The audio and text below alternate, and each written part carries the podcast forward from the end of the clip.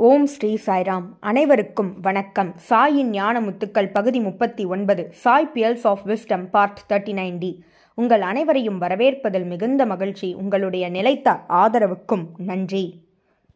ஆபத் பாந்தவனாகிய நம்முடைய சாயி பகவான் நம்முடைய சொந்தங்களை விட நெருக்கமானவர்.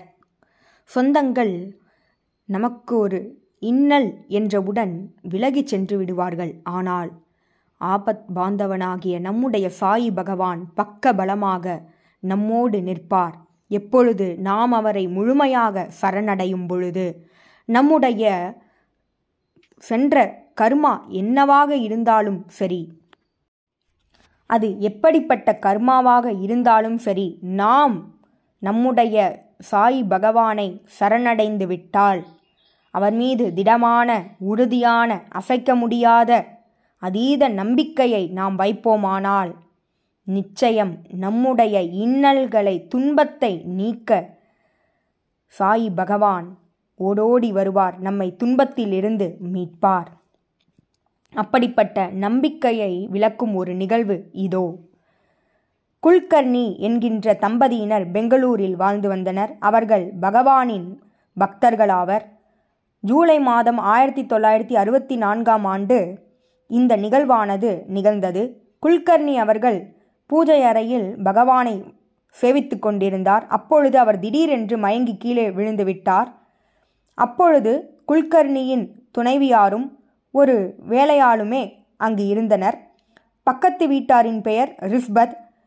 அந்த நபர் ஓடி வந்து என்னவென்று பார்க்க. குல்கர்ணி அவர்கள் மயங்கி கீழே விழுந்திருந்தார். அவரை படுக்கையில் அமர வைத்தனர். அப்பொழுது என்ன தெரிந்ததென்றால் அவருக்கு பக்கவாதம் ஏற்பட்டது தெரிய வந்தது உடனே ரிஸ்பர்ட் அவர்கள் மருத்துவரை வரவழைத்தார். இதற்கிடையில் குல்கர்ணியின் துணைவியார் என்ன செய்து கொண்டிருந்தார் என்றால் எந்தவித சலனமும் இல்லாமல் பூஜை அறையில் பகவானை சேவித்து கொண்டிருந்தார். அவருடைய நம்பிக்கையை அது காட்டுகிறது. பகவானின் ஆசீர்வாதமும் அங்கு வெளிப்பட்டது. எப்படி என்றால் பகவானின் புகைப்படத்திலிருந்து விபூதியானது கொட்டத் தொடங்கியது. நான்கு நாட்கள் இந்த விபூதியானது வந்த வண்ணம் இருந்தது. ஆபத்தில் இருந்த குல்கர்ணியின் உடல்நிலை முன்னேற்றம் அடைந்தது மேலும் இரண்டு மாதங்கள் கழித்து குல்கர்ணி அவர்கள் இயல்பாக ஆனார். இதுவே குல்கர்ணி அவர்களின் துணைவியார் பகவான் மீது வைத்த உறுதியான நம்பிக்கையை வெளிப்படுத்துகிறது. யார் ஒருவர் இறைவனின் மீது முழுமையான நம்பிக்கையை வைக்கிறாரோ அவர்களே இத்தகைய பேரானந்த அனுபவத்தை பெற இயலும் குல்கர்ணியின் அருகில் இருக்கக்கூடிய ரிஸ்பத் அவர்களுடைய மகனுக்கு நடந்த நிகழ்வினை பார்க்கலாம். ரிஸ்பட் அவர்களின் மகன் ஒரு முறை மும்பைக்கு சென்றார். ஒரு பயிற்சிக்காக அங்கு சென்றிருந்தார். மீண்டும் பெங்களூருக்கு வரும் வழியில் அவர் தர்மாவரத்திற்கு சென்று அங்கிருந்து புட்டபர்த்திக்கு சென்றார். பகவானின் தரிசனத்தை பெற்று மீண்டும் தர்மாவரத்திற்கு வந்தார். அப்பொழுது இந்திய சீனா போர் நிகழ்ந்து கொண்டிருந்தது. ஆகவே அங்கு காவலர்கள் எங்கும் காணப்பட்டனர் பரவலாக காணப்பட்டனர் ஒவ்வொருவரையும் விசாரித்து கொண்டிருந்தனர். அப்பொழுது ரிஸ்பட் அவர்களின் மகனையும் விசாரித்தனர். ரிஸ்பட் அவர்களோ எந்தவித தயக்கமும் இன்றி சலனமும் இன்றி பகவானுடைய புகைப்படத்தை தன்னுடைய சட்டைப்பையிலிருந்து எடுத்து அவர்கள் முன்பு காண்பித்தார். நான் தரிசனத்தை பெற்று வருகிறேன் என்று அவர்களிடம் கூறினார். அந்த புகைப்படத்தை காட்டிய உடனே அவர்கள் அந்த விசாரணையிலிருந்து அவரை நீக்கி அவரை அனுப்பி வைத்தனர். இவ்வாறு பகவான் மீது உண்மையான திடமான நம்பிக்கை வைக்கும் பொழுது அவ்விடத்தில் நிச்சயம் அற்புதங்கள் நிகழும். பகவான் தூய்மையான அன்பு அவருடைய அன்பு ஆனந்தத்தை வழங்கும். அந்த அன்பிலிருந்தே நாம் அன்பினை பெறுகிறோம் என்பதனை மறக்கக்கூடாது. இது உணர்வு பூர்வமாக மட்டுமல்ல அறிவியல் பூர்வமாகவும் நிரூபிக்கப்பட்டிருக்கிறது. ஜூலை மாதம் ஆயிரத்தி தொள்ளாயிரத்தி எழுவத்தி ஆறாம் ஆண்டு ஃப்ராங்க் பர்னோஸ்கி என்கின்ற விஞ்ஞானி அவர்கள் கிர்லியன் கிர்லியன் புகைப்படத்தை எடுத்து வந்தார். இந்த கிர்லியன் புகைப்படமானது என்னவெனில் ஒவ்வொருவரை சுற்றியும் ஒரு ஒளிவட்டம் இருக்கும். அந்த ஒளிவட்டம் எந்த நிறத்தில் இருக்கிறதோ அதை பொறுத்து அவருடைய குணாதிசயமானது நிர்ணயிக்கப்படும். இதுபோல் பல சாதுக்களை அவர் புகைப்படம் எடுத்திருக்கிறார். அந்த ஆரா அதாவது அந்த ஒளிவட்டம் சிறிது சிறிது தூரமே செல்லும். ஆனால் அவர் பகவானை புகைப்படம் எடுத்த பொழுது அவர் திகைத்து போய் நின்றார். ஏனெனில் பகவானை சுற்றி இளஞ்சிவப்பு நிற ஒளிவட்டமானது இருந்தது. அது எதை குறிக்கிறது என்றால் தூய்மையான பவித்திரமான பிரேமையை குறிக்கிறது. மேலும் தங்க நிறத்திலும் வெள்ளி நிறத்திலும் நிறமானது பகவானை சுற்றி காணப்பட்டது. கண்ணுக்கு எட்டிய தூரம் வரை இந்த இளஞ்சிவப்பு நிறமானது பரவிய வண்ணம் இருந்தது. மக்கள் அனைவரும் இந்த இளஞ்சிவப்பு நிறத்திற்குள் அமர்ந்திருக்கின்றனர். இவ்வாறு சுவாமி அன்பின் வடிவமாக தூய்மையான பவித்திரமான அன்பின் வடிவமாக இருக்கிறார். அவருடைய அன்பிலிருந்தே நமக்கு ஆனந்தம் கிடைக்கிறது. அந்த ஆனந்தத்திலிருந்தே நாமும் அன்புடையவராக இருக்கிறோம் என்பதனை நாம் உணர வேண்டும். பகவானின் தூய்மையான அன்பினை விளக்கக்கூடிய இன்னொரு நிகழ்வு இதோ. ஆயிரத்தி தொள்ளாயிரத்தி அறுபத்தி ஆறாம் ஆண்டு ஒரு நடுத்தர குடும்பத்தை சார்ந்த தம்பதியினர் பிரசாந்தி நிலையத்திற்கு பகவானின் தரிசனத்தை பெற வருகை தந்திருந்தனர்.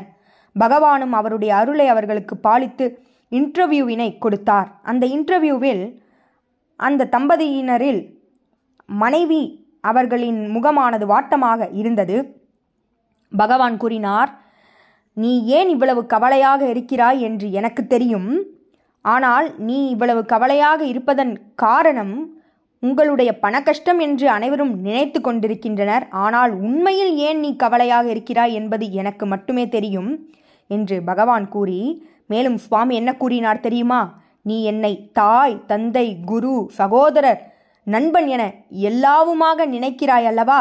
என்று கேட்டார். அதற்கு அந்த அம்மையாரும் ஆம் என்று கூறினார். உடனே சுவாமி கேட்டார். பிறகு ஏன் கவலை கொள்கிறாய்? இப்பொழுதிலிருந்து உன்னுடைய கவலையானது நீங்கும். உன்னுடைய வீட்டுக்கு மகிழ்ச்சியாக சென்று வா என்று பகவான் ஆசிர்வதித்தார். பகவானின் ஆசிர்வாதத்தை பெற்று இவர்களும் வீடு திரும்பினர். அவர்களுக்கு ஒரு பெரிய ஆச்சரியம் காத்து கொண்டிருந்தது.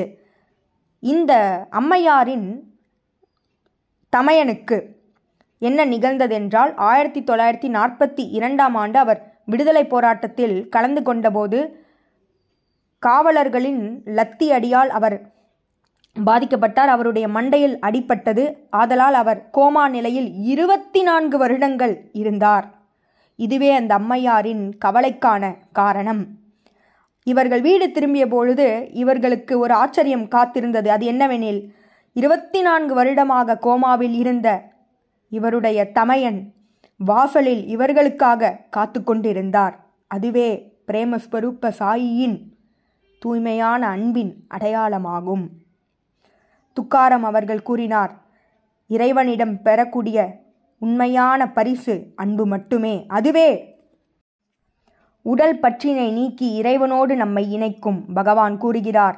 அன்பே என்னுடைய ரூபம் தூய்மையான பவித்திரமான அன்பே என்னுடைய ரூபம் என்று பகவான் கூறுகிறார். ஷீரடி அவதாரத்தின் பொழுது சாய்நாதனின் கோபத்திற்கு பலரும் ஆளாகினர். ஆனால் அந்த கோபமும் அன்பின் வெளிப்பாடே.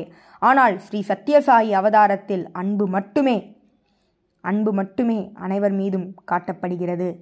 சுவாமியிடம் ஒருமுறை கோபத்தை பற்றி கேட்டபோது சாய்நாதனின் கோபத்தை பற்றி கேட்டபோது சுவாமி கூறினார் ஒரு தாய் தன்னுடைய குழந்தை சமைத்து கொண்டிருக்கும் பொழுது தீக்கு அருகில் வந்தால் கோபப்படுவாளா? இல்லையா? அதுபோலவே நானும். என்னுடைய குழந்தைக்கு எந்தவித ஆபத்தும் நேரக்கூடாது எந்தவித துன்பமும் வரக்கூடாது என்பதற்காகவே நான் கோபம் கொள்கிறேன் என்று பகவான் மிகவும் அழகாக கூறினார். ஒருமுறை புட்டபர்த்தியில் குழந்தைகள் சுவாமியின் தரிசனத்திற்காக அமர்ந்திருந்தனர். வராண்டாவில் அமர்ந்திருந்தனர். அப்பொழுது சுவாமி திடீரென்று நின்று ஒரு குழந்தையை நோக்கி ஏன் நீ மருத்துவரை சென்று அணுகவில்லை என்று சுவாமி உரத்த குரலில் கேட்டார். உடனே அனைவரும் என்ன ஆயிற்று? ஏன் பகவான் இத்தகைய உரத்த குரலில் கேட்கிறார்? என்று யோசித்தனர். அந்த குழந்தைக்கு தாடை அம்மை அதனால் அக்குழந்தையின் தாடையானது வீங்கி இருந்தது இரண்டு நாட்களாக வீங்கி வலியால் அக்குழந்தை துடித்து கொண்டிருந்தது. எனினும் அக்குழந்தை மருத்துவரை அணுகவில்லை. அதனாலேயே பகவான் உரத்த குரலில் ஏன் மருத்துவரை சென்று அணுகவில்லை என்று கேட்டார்? சுவாமி இக்கேள்வியை கேட்டவுடன் குழந்தையானது தூய்மையே வடிவான அக்குழந்தையின் வார்த்தையை கேளுங்கள். சுவாமி எல்லாவுமாக நீங்கள் இருக்கும் பொழுது நான் ஏன் மருத்துவரிடம் செல்ல வேண்டும்? என்று அக்குழந்தை கேட்டது. உடனே சுவாமி சிரித்து விட்டார். பிறகு சுவாமி அக்குழந்தையின் முதுகை தட்டி கொடுத்து சென்று விட்டார். அடுத்த நாள் என்ன நிகழ்ந்ததென்றால் அக்குழந்தையின் வீக்கமானது முழுவதுமாக முற்றிலுமாக குறைந்தது. வலி என்பதே இல்லை. அந்த தடமே அங்கு இல்லை. அப்பொழுது சுவாமி கூறினார் அந்த குழந்தை முழு நம்பிக்கையையும் என் மீது வைத்திருக்கிறது. எப்படி அக்குழந்தையின் நம்பிக்கையை நான் நிறைவேற்றாமல் போவது? என்று பகவான் கூறினார். இவ்வாறு சுவாமி தூய்மையான அன்பிற்கு அவர் அடிபணிவார். தூய்மையான அன்பே அவர் கேட்பதாகும். அவர் நமக்கு பலவும் கொடுக்கிறார். நாம் அவருக்கு கொடுக்கக்கூடியது இந்த அன்பை மட்டுமே. சுவாமி கூறுகிறார் உங்களிடமிருந்து எனக்கு எதுவும் தேவையில்லை. நான் உங்களுக்கு கொடுக்கவே வந்திருக்கிறேன். எப்பொழுதும் என்னுடைய கைகள் கொடுத்து கொண்டே இருக்கும். ஆனால் நீங்கள் எனக்கு எதையாவது கொடுக்க வேண்டும் என்று நினைத்தீர்களானால் என்னுடைய கை எதை உங்களிடமிருந்து பெறுமென்றால் உங்களுடைய தூய்மையான அன்பை மட்டுமே நான் என் கைகளை கொண்டு வாங்குவேன். இல்லையெனில் நான் கொடுத்து கொண்டே இருப்பேன். நான் வாங்குவது உங்களுடைய தூய்மையான அன்பை மட்டுமே என்று பகவான் கூறுகிறார். இத்தகைய தூய்மையான அன்பே இறைவனாவார். எப்பொழுது நாம் இத்தகைய அன்பினை பெறலாம் என்றால் எப்பொழுது நம்முடைய கண்களும் நம்முடைய செயல்களும் நல்லனவற்றை செய்கிறதோ பார்க்கிறதோ சிந்திக்கிறதோ அதுவே இறைவனின் அன்பினை பெறுவதற்கான ஒரே வழியாகும். அதுவே நாம் பகவானுக்கு கொடுக்கக்கூடிய அன்பாகும். சுவாமி நம்மிடமிருந்து எதிர்பார்ப்பது அது ஒன்றை மட்டும்தான். மேலும் சுவாமி கூறுகிறார் இத்தகைய அன்பினை ஏழை எளியோரோடு பகிர்ந்து கொள். அவர்களுக்கு சேவை செய். அப்பொழுது தெய்வீக அன்பினை நீ எப்பொழுதும் உணர்ந்து கொண்டே இருக்கலாம் என்று பகவான் கூறுகிறார். மும்பையில் ஒரு மருத்துவர் இருக்கிறார். அவர் பகவானின் பக்தராவார். பகவானின் அன்பிற்கு பாத்திரமாகவும் அவர் விளங்கினார். பிப்ரவரி மாதம் இரண்டாயிரத்தி இரண்டாம் ஆண்டு இந்த மருத்துவர் சென்னைக்கு வந்தார். ஒரு திருமணத்திற்காக அங்கு ஒரு நண்பரை சந்தித்தார். இவர்கள் இருவரும் செல்லும் வழியில் அந்த நண்பர் அவருடைய வீட்டிற்கு இவரை அழைத்தார். அப்பொழுது அந்த மருத்துவர் கூறினார் அவ்வாறு நான் வர வேண்டுமென்றால் அதற்கு முன்பு நாம் புட்டபர்த்திற்கு சென்று பகவானின் தரிசனத்தை பெறலாம் என்று கூறினார். ஆகவே இருவரும் புட்டபர்த்திக்கு சென்றனர். அவர்கள் இருவருக்கும் பகவான் இன்டர்வியூ கொடுத்தார். சுவாமி அந்த மருத்துவரோடு வந்த நண்பரை பார்த்து கீழே உட்காராதே. நீ நாற்காலியில் உட்கார். உன்னால் கீழே உட்கார முடியாதல்லவா? என்று கேட்டார். அந்த நண்பர் திகைத்து போய் நின்றார். எவ்வாறு சுவாமிக்கு என்னுடைய இந்த நிலை தெரியும்? நான் முதல் முறையாக அவரை சந்திக்கிறேன் என்று அவர் திகைத்து போனார். பிறகு அந்த இன்டர்வியூ ரூமில் பகவான் பல பல பொருட்களை சிருஷ்டித்து கொடுத்தார். சுவாமி அந்த மருத்துவரிடம் அவருடைய அவருடைய பணியை பற்றி விசாரித்தார். அப்பொழுது அந்த மருத்துவர் கூறினார் சுவாமி நான் ஏழை எளியவர்களிடம் பணம் வாங்குவதே இல்லை. அவர்களுக்கு நான் இலவசமாகத்தான் நான் மருந்துகளை வழங்குகிறேன் என்று கூறினார். உடனே சுவாமி புன்னகைத்தார். அவருடைய புன்னகையானது அந்த மருத்துவருக்கும் சரி அனைவருக்கும் சுவாமி இதையே எதிர்பார்க்கிறார். ஒவ்வொருவரிடமிருந்தும் என்பது தெரிந்தது. மேலும் பகவான் கூறினார் ஸ்ரீ சித்தி விநாயகர் உன்னை பார்த்து கொண்டே இருக்கிறார் என்று கூறினார். அப்பொழுது மருத்துவருக்கு அதனுடைய அர்த்தம் புரியவில்லை. பிறகு யோசித்து பார்க்கும் பொழுது மும்பையில் இவருடைய மருத்துவமனைக்கு அருகில் சித்தி விநாயகர் கோயில் இருக்கிறது. அங்கு விநாயகரானவர் இவருடைய சேவையை பார்த்து கொண்டே இருக்கிறார் என்பதனை சுவாமி கூறினார். மேலும் சுவாமியின் அன்பினை பாருங்கள். ஒரு சேவாதல் அவர்களை ஏற்பாடு செய்து இவ்விருவரையும் சூப்பர் ஸ்பெஷாலிட்டி மருத்துவமனைக்கு அழைத்துச் செல்லுமாறு கூறினார். மேலும் அங்குள்ள ஒவ்வொரு துறையையும் அவர்களுக்கு காண்பிக்கச் சொன்னார். இவ்வாறு சுவாமி தனி கவனிப்புடன் இவ்விருவரையும் பார்த்து கொண்டார்.